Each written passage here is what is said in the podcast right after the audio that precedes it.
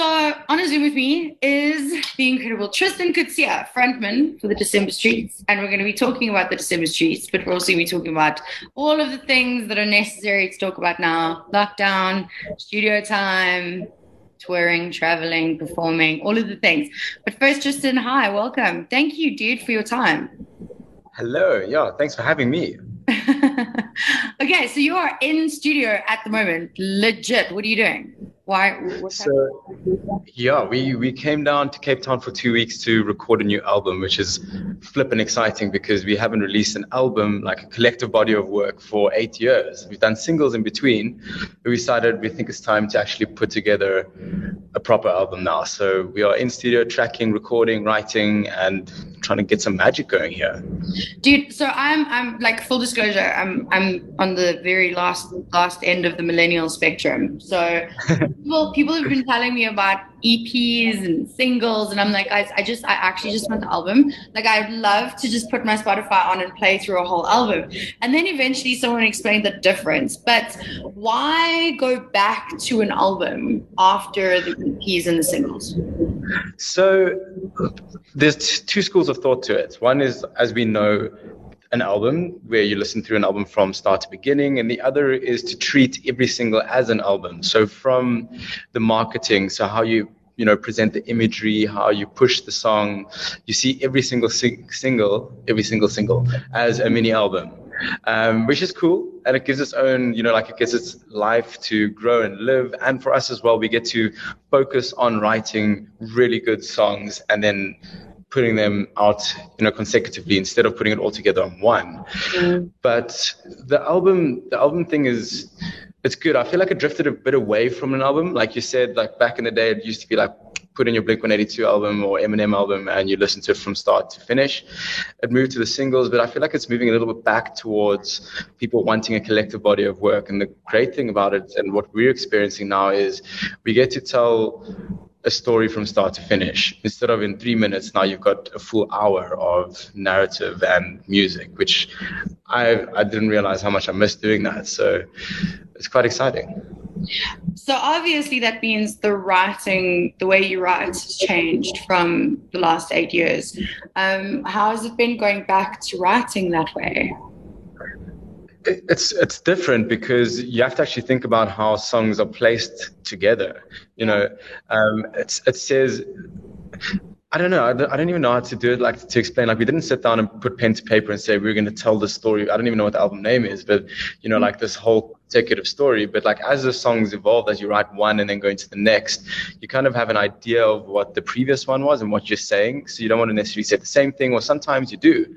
So like for one of the tracks, we actually like we wrote like quite a deep song, a melodic song, and then we did the next one, which is upbeat, and it's kind of the conversation continues from the song before, which you don't get the opportunity to do if you're doing singles that are sparse six months in um, between each other.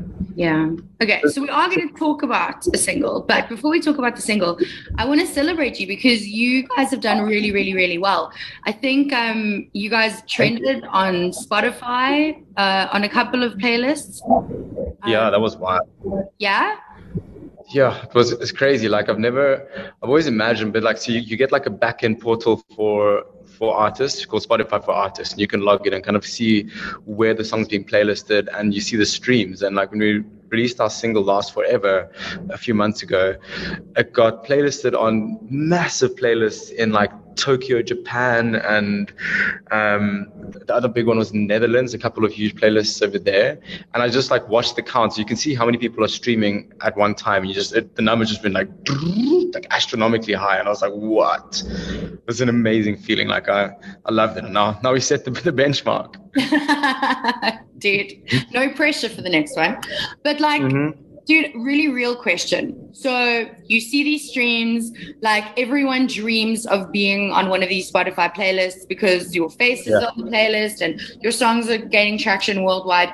But what does that actually mean for an artist. Really really so yeah like i mean so financially not not as much as what okay. one would hope. Like i think i can't remember how it equates to i think it's something like a million streams equates to about 500 to a thousand dollars which is not that much. Like you have to really be hitting hundreds of millions of streams to like really be making mad revenue. But what it actually does is it just builds clout and good perception for the band and spreads the word of the band. So, like for example, Last Forever, when that started getting into so many playlists, I was watching how all of our other songs on Spotify, the numbers also just started shooting up. So they hear the one song and then it introduces people to the band and they go back and then they subscribe and then it, it creates like a, a, a network and a fan base, which is, I think, the most important thing for us. So the money truck could still come. Uh, yeah, potentially. I th- there's the, the money lies more in live shows and royalties, so radio play and and in live performances, merchandising, stuff like that. So it's not it's not really in streaming unless you're the Taylor Swift getting billions of streams, and obviously you're making a lot of money. Yeah. So on that, speaking of like that, so we've had a year where you guys haven't been able to tour, no events, nothing. How we're going we're moving forward we're in level one but we still really can't have big shows how are yeah. you guys going to release this album that you're currently working on and get it to your fans and make money and perform but also like listen to the rules yeah i mean so COVID obviously hit the entertainment in- industry really hard. Like I think many people went bankrupt and out of business, etc., which is it's terrifying. It's a terrifying thought. Um, we are fortunate enough to have our own businesses as well, each of us, um, separate to the band. So music still lies in the in the uh, realm of passion for us. So we don't need to fund we don't need to live off the earnings that we make from music, which takes a lot of pressure off, and it also opens a lot of creativity, um, you know, outlet. Yeah. So I just have to preface with that. That goes into then lockdown came with an interesting perspective on how to communicate and engage with your fans.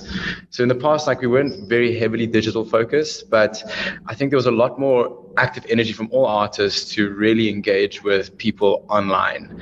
So what we're going to do for the album and like what we learned through lockdown is how to really use digital marketing and media and social media to engage with and spread word and music.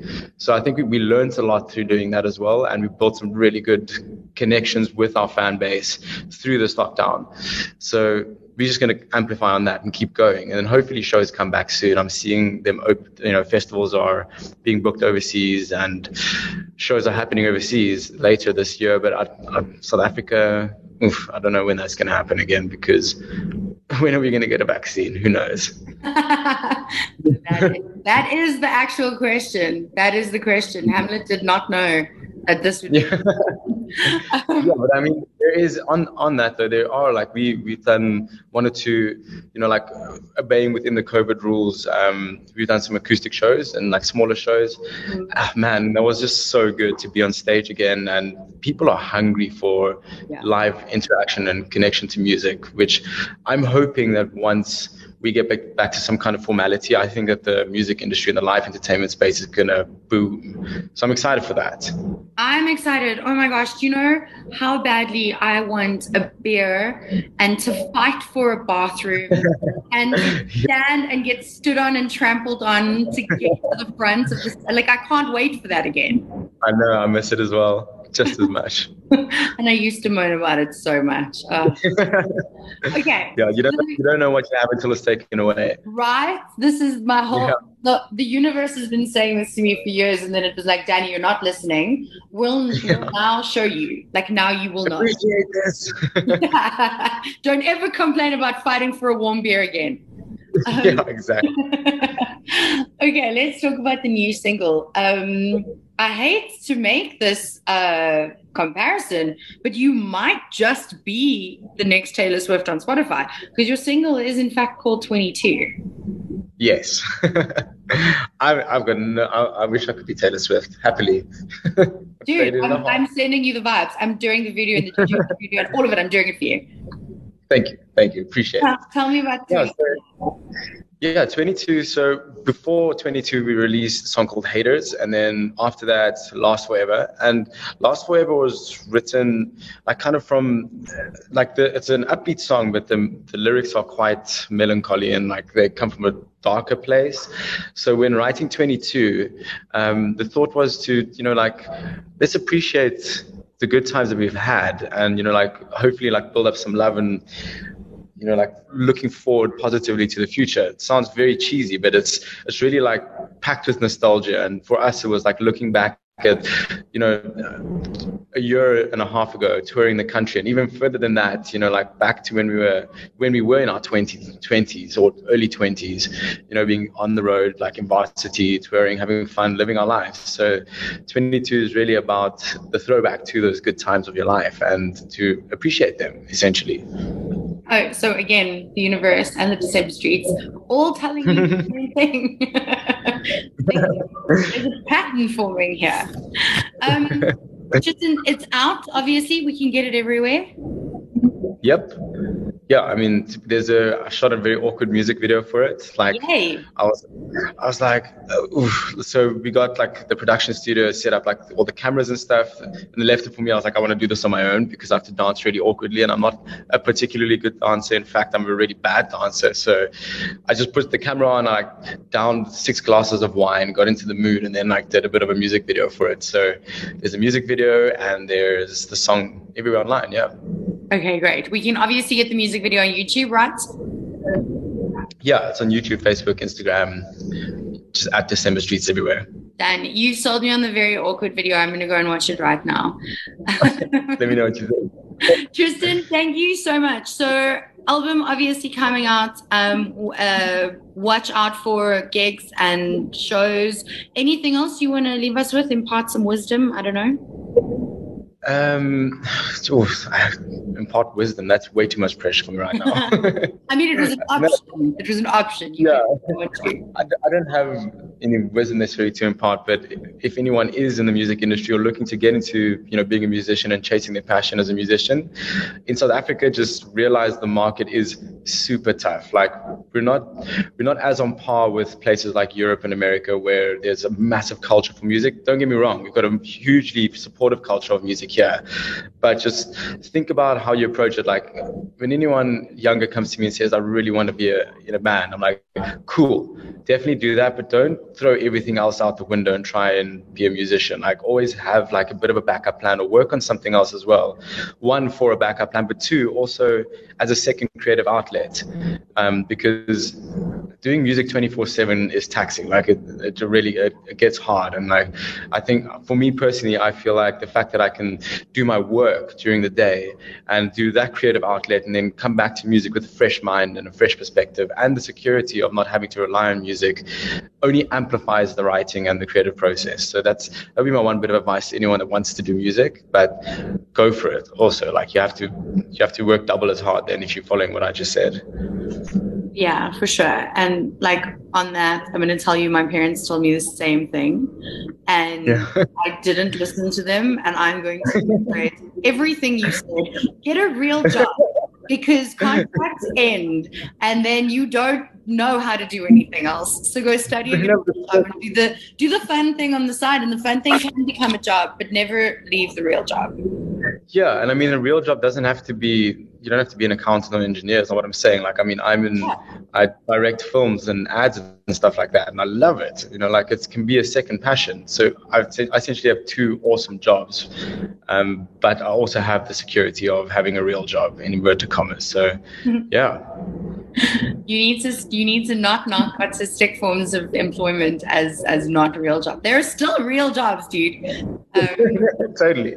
You could be a sound engineer or an artist, and it's still a real job. It's still a nine to five. No, hundred percent, um, hundred percent. I agree. But I'm, I'm here for this. Tristan, thank you for your time, dude. Enjoy the time in studio. Give us something amazing at the end of it, and we can't wait to hear it. Awesome. Thanks for the chat, Danny.